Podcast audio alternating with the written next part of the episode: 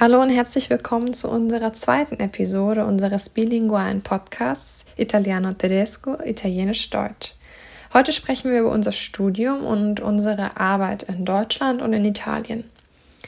Ich selbst habe, wie eigentlich auch schon in der letzten Episode erwähnt, Gymnasiales Lehramt studiert und zwar für die Fächer Englisch und Deutsch. Ich studiere jetzt seit so ungefähr fünfeinhalb Jahren und ähm, das System an meiner Uni ähm, ist nicht Bachelor oder Master, sondern Staatsexamen. Ähm, das heißt also, dass ich, ähm, wenn ich meine Abschlussprüfungen dieses Jahr alle bestehe, mein erstes Staatsexamen bekomme. Wie sieht es bei dir aus, Lucrezia? Was hast du studiert? Io invece ho conseguito la laurea triennale in uh, lingue per uh, il turismo e il commercio internazionale.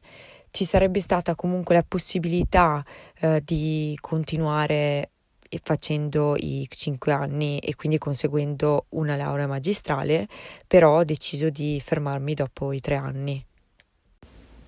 Gab es die Möglichkeit, bei dir an der Uni in diesem Bereich einen Master zu machen?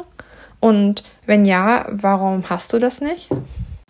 Sì, in realtà avrei avuto la possibilità di iscrivermi ad un master, però alla fine ho deciso di provare perlomeno ehm, a lavorare. Se il lavoro che avrei trovato non mi avrebbe soddisfatta, chiaramente avrei optato per un percorso come quello del master. Mm, anche se, eh, a dir la verità, quando mi sono messa alla ricerca di un possibile master, non ho trovato qualcosa che mi interessasse così tanto da farmi pensare di continuare a studiare. E invece te, Lisa, mm, come mai hai deciso di intraprendere questo percorso per diventare un insegnante? Puoi spiegarci un po' com'è stato, se è stato facile oppure un po' complicato? Hm, es geht so. Also ich habe auf jeden Fall länger überlegt, was ich eigentlich machen will und habe mich ähm, zwischenzeitlich auch durchaus für andere Berufe interessiert, ähm, beziehungsweise mich über andere Berufe und Berufsfelder informiert. Ähm, zum Beispiel eine Zeit lang habe ich ähm, auch über den Studiengang Psychologie nachgedacht. Allerdings war ich mir dann unsicher, ob der tatsächliche Beruf, den man dann nach dem Studium ausübt, etwas für mich wäre. Also das Studium selbst hätte ich vermutlich sehr, sehr spannend gefunden. Ähm, ich weiß aber nicht, ob ich in der Lage gewesen wäre, mich mein halbes Leben mit quasi den Problemen anderer zu befassen ähm, und ob ich mich, das ist das Entscheidende, ob ich mich vor allem äh, am Ende des Tages genug oder weit genug davon distanzieren kann. Also kurzum, meine Sorge war, dass ich für so etwas zu empathisch bin und am Ende des Tages nicht mehr abschalten kann und immer noch über die Probleme und Sorgen meiner Patienten nachdenken würde. Ähm, das kann natürlich auch bei anderen Berufen zum Problem werden und das ist mir auch klar und das ist etwas, wo ich weiß, dass ich daran arbeiten muss. Aber am Ende ist es jetzt so, dass ähm, mein Studium und auch der Beruf als Lehrer für mich persönlich viele verschiedene Dinge vereint, die mich interessieren. Also neben meinen zwei Fächern Deutsch und Englisch sind das auch ähm, Sachen aus der Psychologie, aus der Pädagogik und auch aus der Soziologie. Und deswegen bin ich der Meinung, dass es ähm, sehr gut zu mir passt und dass ich sehr viel Freude auch daran haben werde. Ähm, wie war es denn bei dir, Lucrezia? War es für dich eine schwere oder eine relativ leichte Entscheidung, als du dich für dein Studium und auch für deine Arbeit entschieden hast? La decisione iniziale non è stata per niente facile e ci ho pensato a lungo. Infatti, inizialmente avevo un po' di idee contrastanti perché prima volevo a tutti i costi specializzarmi nel design interni. Poi mi è venuta questa idea eh, di diventare criminologa e quindi eh, avevo questo mix di idee che eh, mi facevano diventare sempre più difficile, mi facevano allontanare sempre di più da quella che sarebbe stata la mia scelta finale. Fortunatamente sono riuscita ad arrivare a un dunque. La scelta finale era tra criminologia e lingue per il commercio. Criminologia ehm, all'interno però aveva dei corsi di lingue, per cui non avrei abbandonato le lingue però quello che mi ha spinto a non scegliere criminologia è stato, come per te Lisa, per psicologia, il fatto di essere troppo empatica ed emotiva.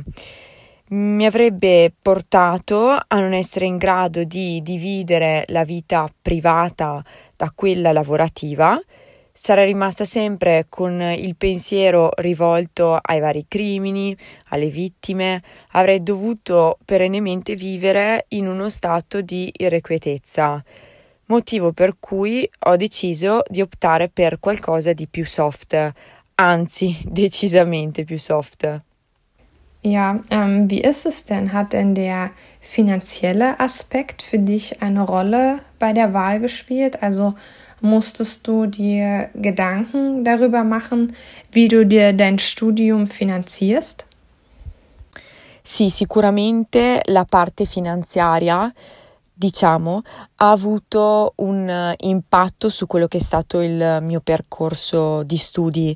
Non per questo ho deciso proprio di smettere completamente di studiare, perché comunque vedevo che facevo sempre più fatica anche durante gli ultimi esami a studiare, ma eh, comunque ho sempre avuto questa indole di indipendenza, motivo per cui anche durante i primi tre anni ho cercato sempre di arrangiarmi economicamente facendo dei lavoretti.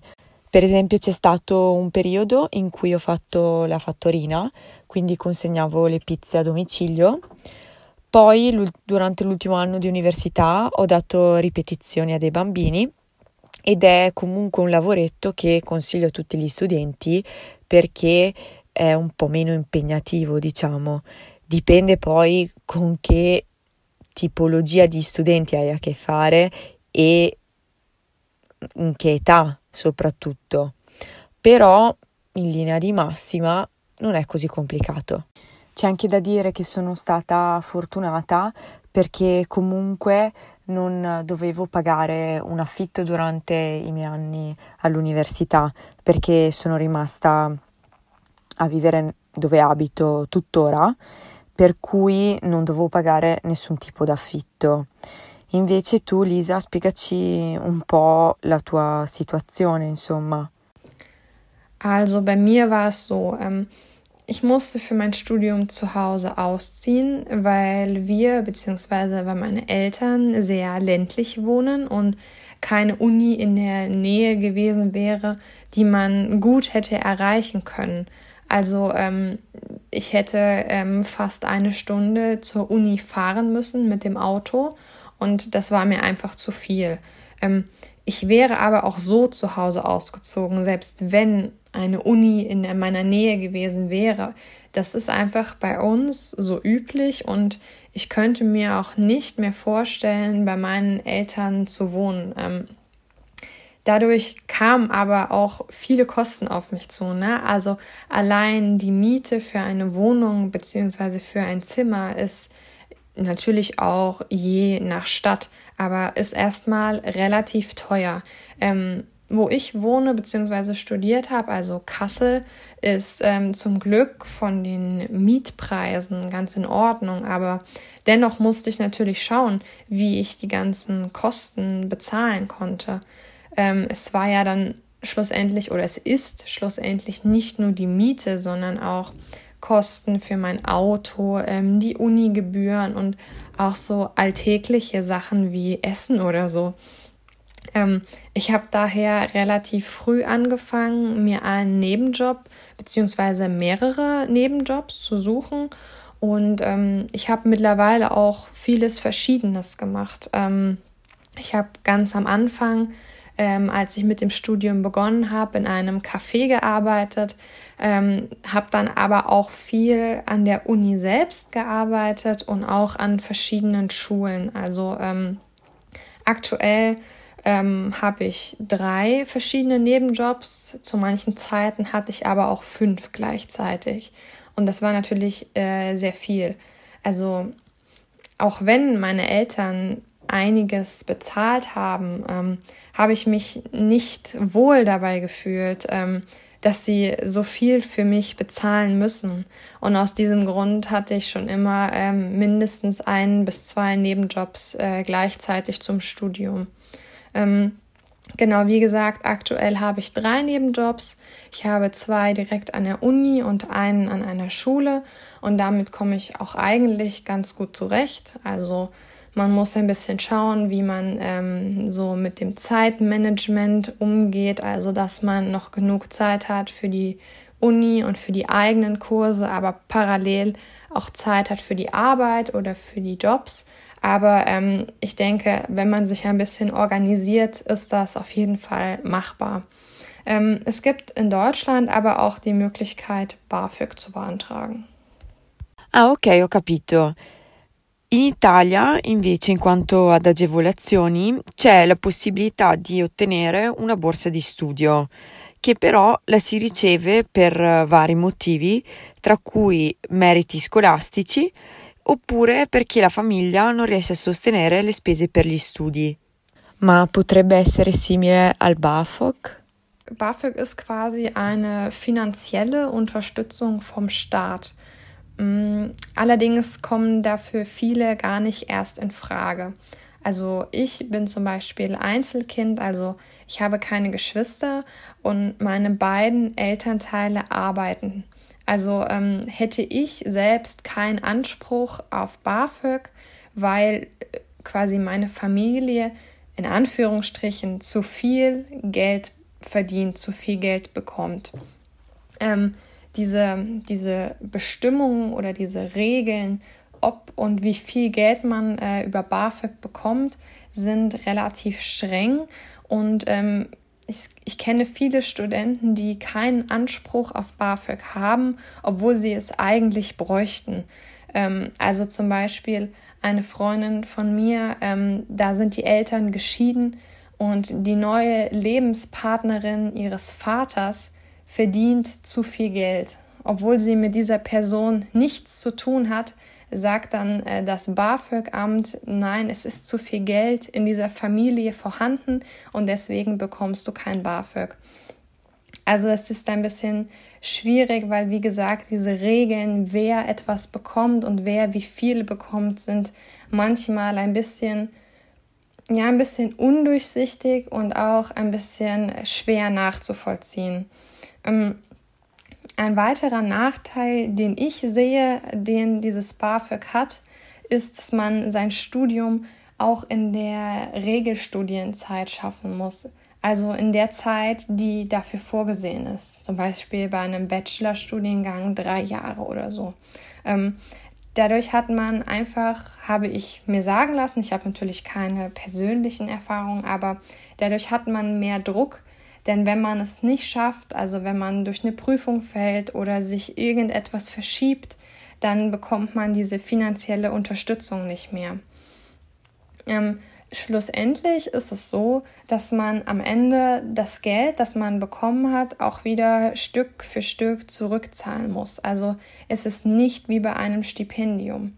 Ähm, man hat, soweit ich weiß, für diese Rückzahlung meistens so 20 Jahre Zeit und man muss maximal 10.000 Euro zurückzahlen. Also auch wenn man mehr Geld bekommen hat, ist das der maximale Betrag. Ja, und wie gesagt, ähm, es ist sehr unterschiedlich, ob man überhaupt äh, Anspruch darauf hat und ähm, es hat aus meiner Perspektive auch ein paar Nachteile, die man dabei nicht vergessen sollte. Der Vorteil ist natürlich, dass man sich komplett auf sein Studium konzentrieren kann und ähm, nicht noch nebenbei arbeiten muss.